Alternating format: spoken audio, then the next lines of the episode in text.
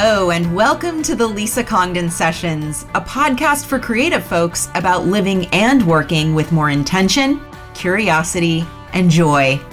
I'm your host, Lisa Congdon.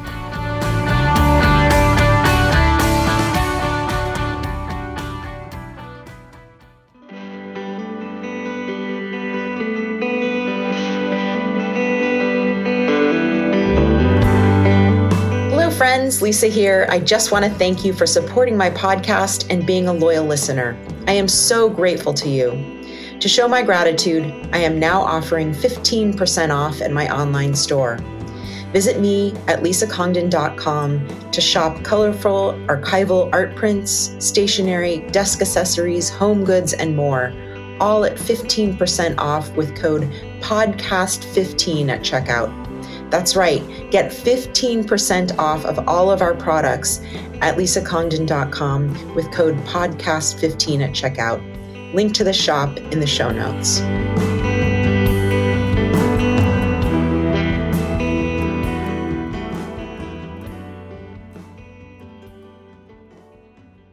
Hi, everyone, and welcome to my podcast finale, episode 41. Yes, this is my finale. This is my last podcast recording. We're going to talk about, not so ironically, the topic of quitting. I started podcasting in 2021, about two years ago, and this is my, as I just mentioned, my 41st episode. It has been a wonderful ride, and it also feels like time for me to end this chapter. This ending is part of a larger movement in my life to simplify and focus on just a few things that matter most to me in both my work and my life outside of work. And all of that is in a greater effort to live with more spaciousness and ease, especially after years of, you know, having a jam-packed schedule, overworking, lots of saying yes, lots of people pleasing, and ensuing stress and exhaustion. So, for some context, two months ago, I wrote a post on Instagram which I titled Loud Quitting it was one of those, you know, kind of spontaneous posts. Ironically, I did not plan this post in advance. I was eating breakfast one morning and was like feeling the topic and just went for it. Created some art to go with it and put it out into the world. And just as quickly as I sort of wrote it and made some art for it, the post went viral. It really resonated with people. And that experience helped me to remember that often what is weighing on me is also weighing on others and that talking about these things is really an amazing connector for all of us. This post was, as you might have imagined, about quitting, and it's really my own personal story. It wasn't necessarily intended to be advice for other people. I wrote it because I've been thinking a lot lately about quitting, and I have been actually quitting things in real time. So, in this podcast episode, I'm going to share my own story of this big shift I've made in my life that has involved quitting lots of things and how all of that has been really transformative for me. But before I begin, I want to just recognize that of the thousands of positive, you know, quote, Me Too comments that I got on that Instagram post, I do recall that one of the comments said or reminded me that it was a privilege for me to be in the position to quit things and that not everyone could pick and choose, for example, you know, what work they took and what work they could decline. And I want to acknowledge that this is absolutely true. For example, I did not have that privilege 15 years ago when I was starting out working as an illustrator, and I was also single and living by myself without any financial support from anyone else. I would have been broke and unable to pay my bills unless I took every opportunity that came my way. And I understand that many people are in that position. So, this is not an argument that everyone should quit stuff in their lives that makes them unhappy or miserable or stressed out just because it makes them unhappy, miserable, or stressed out. Sometimes we have to keep doing stuff that's hard because we have responsibilities to ourselves and others. I get that. So, I just want to make that clear. I know that I'm in a privileged position and I appreciate that that person weigh that out, and I do want to acknowledge that here. However, I also want to say two things. One, I'm not just talking about quitting work opportunities, I'm also talking about quitting stuff that has nothing to do with money, stuff like toxic friendships, unhealthy habits, and outside of work obligations. Those are all things that also weigh on us and take our precious time. And number two, so many of us are caught in this capitalist spiral of make more money, hustle, there is never enough. And this is what I've really struggled with. I am literally a commodity that exists to serve others. And that spiral was really killing my soul. I'm not talking about surviving here. We all have to do what we have to do to survive. I'm talking about choices we, particularly women, make to put work and serving others over our own mental and physical health and happiness. After 54 years of this, I decided to stop. So, you may recall in episode 34, I talked about all the things I'd learned last year in 2022. It was about how, for the past seven years, I've been working concertedly on disentangling myself from the hustle and the ensuing stress. Stress that has been impacted or has impacted both my mental and physical health. And while I had made a lot of progress, incrementally over the years, I really had a hard time not working all the time on all the opportunities that came my way, even when I told myself I wouldn't, and even on things that sparked zero joy for me. I was so caught up in this spiral of like work and achievement and, quite frankly, making money that I just really started to burn out pretty severely. And so last year, after hitting maybe a new bottom, I turned a significant corner on that journey. So, turning that corner led me to a kind of systematic mission to examine and quit everything in my life and work that feels finished or draining or one sided or obligatory or things that I dread or things that have no purpose or joy for me. So, starting in the late summer of 2022, I quit alcohol, food restrictions, teaching college, two boards of directors, working on Fridays, working on umpteen client projects at once, saying yes when I don't have time or interest, daily posting on social media, coffee dates with people I don't know, most public speaking, writing any more books. I quit several friendships and most weekday evening plans. Oh, and of course, now I'm quitting this podcast. So, nine months later, I have not felt as happy, balanced, if such a thing exists, and such a sense of spaciousness in nearly 20 years. So I begin to think of this as loud quitting intentional, communicated, assertive, as opposed to passive and unapologetic.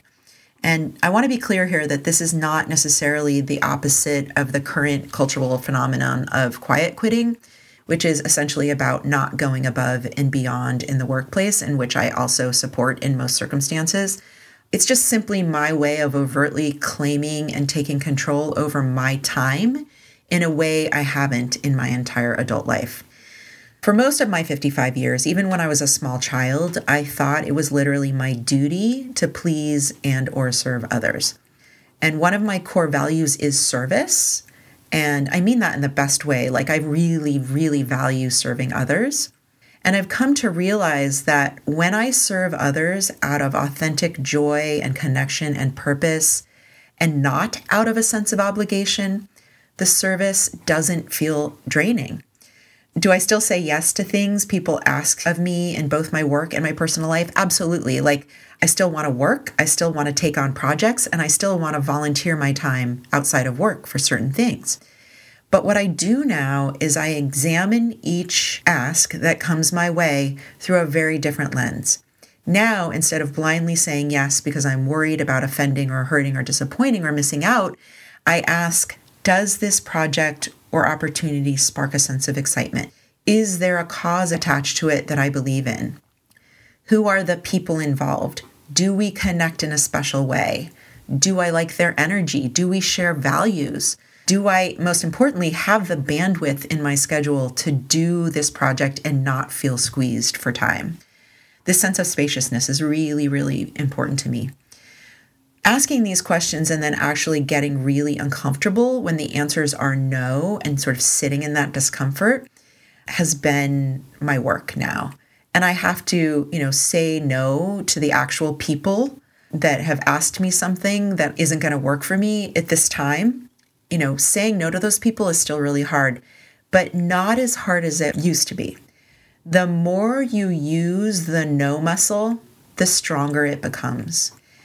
Do I disappoint people? Yes, absolutely, I do. Sometimes people write to me angrily because they see I've taken on another project but not theirs. People do not always understand or grant me grace when I have to say no to something. And some people are not afraid to express their hurt to me. But I want to be really clear about this, and this goes for all of us. I am not a commodity who exists to serve others. You are not entitled to me or using my talents or platform just because they exist and you want them. I get to choose what I do or don't do with my time. Those choices are my right, and those choices are your right. Fortunately, most people are gracious and understanding when I have to decline an opportunity and I often offer an honest explanation to people about why, especially to people I know and have relationships with.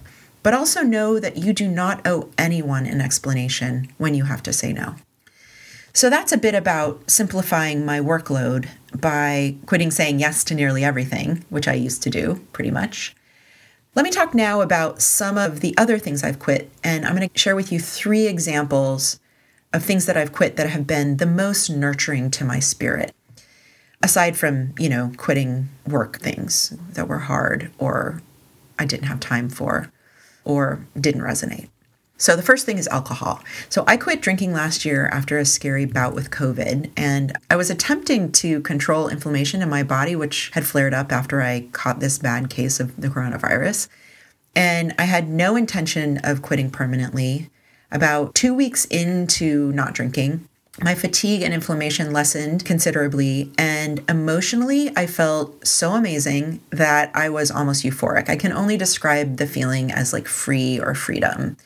I've never been a binge drinker or a super heavy drinker, but I can safely say I drank like one to three glasses of wine with the occasional whiskey every night of the week for almost my entire adult life, at least since I was in my 30s.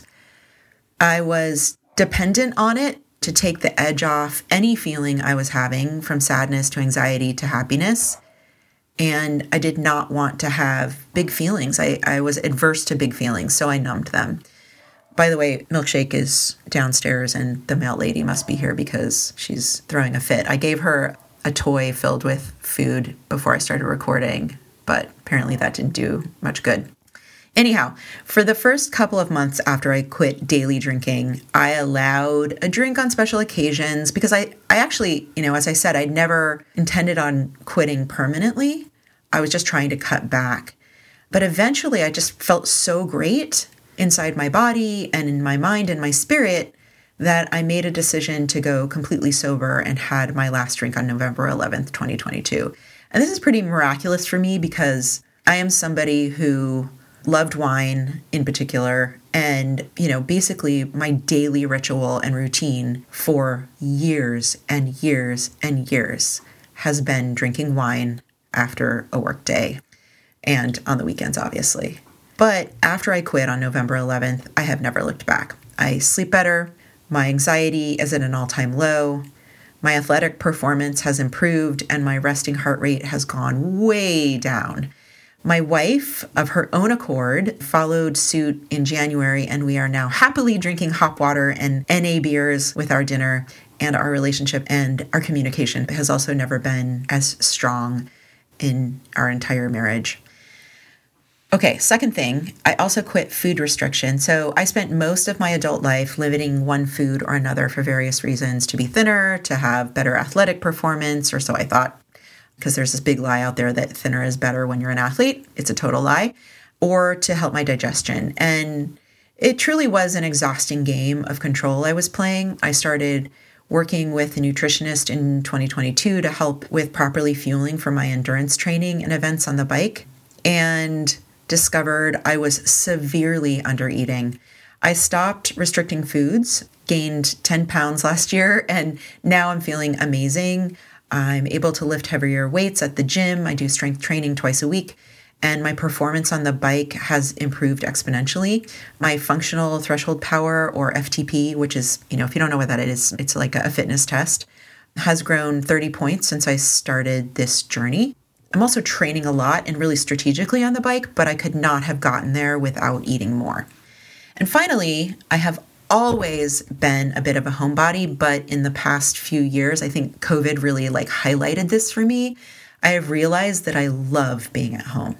I love my evenings alone or with my wife in my house, doing simple things, watching TV, drawing, reading. And when I do not have evening plans, I feel less stressed during the day. So as a result, I have quit making most evening plans. And when I do make them, because every now and again I just really want to see a friend and catch up, they're usually early dinners right after work so that I can get home and, you know, settle into my evening and go to bed early. I still do go out on the weekends sometimes and to important events, but mostly you'll find me on my sofa in my TV room, covered in a cozy blanket with my iPad on my lap and my dog by my side. And I usually turn off the light upstairs in my bedroom by 9:30 p.m. And just recognizing and owning that I'm an introvert who really loves having limited interaction with people much of the time and sort of being in my own intellectual or creative brain for significant parts of the day outside of work is really just like owning that and recognizing that and structuring my life in support of that has just been amazing. In addition to quitting things, I've also been changing the structure of other things in my life to create more ease, including in my business. So, for example, I now only work four days a week. I don't work on Fridays anymore. I'm going to extend that schedule option to my employees starting in 2024.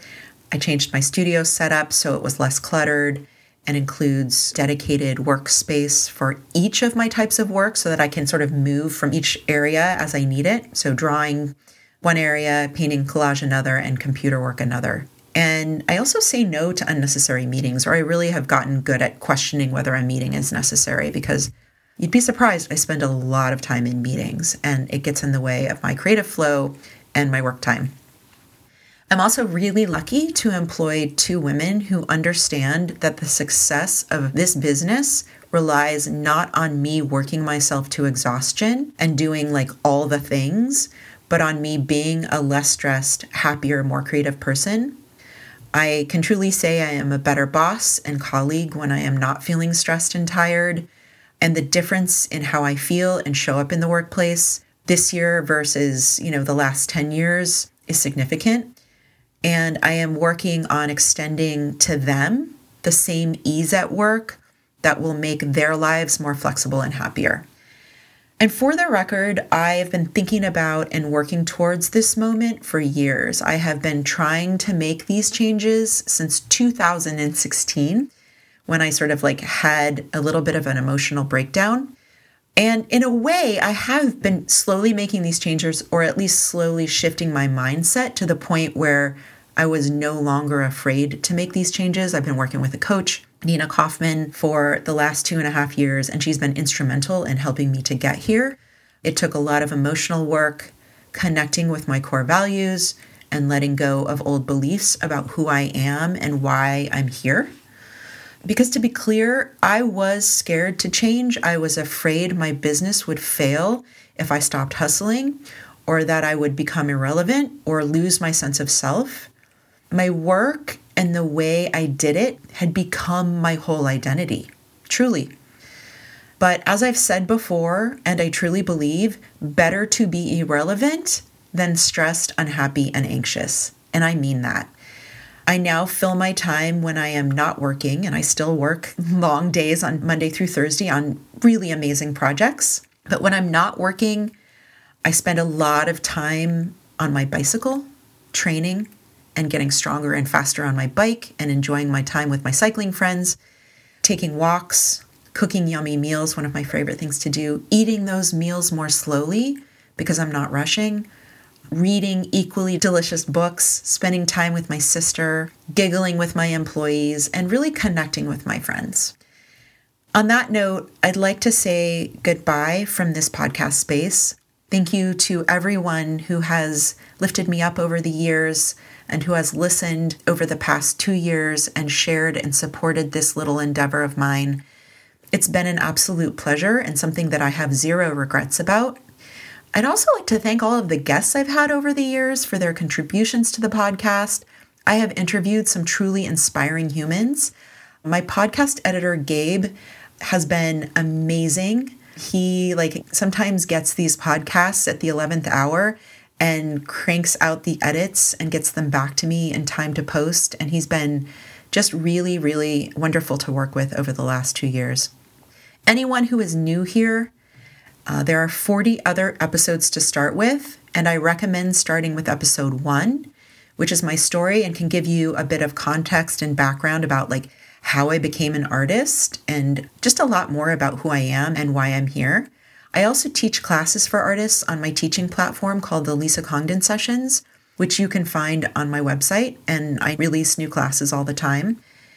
And actually, you can watch existing classes that have already been recorded.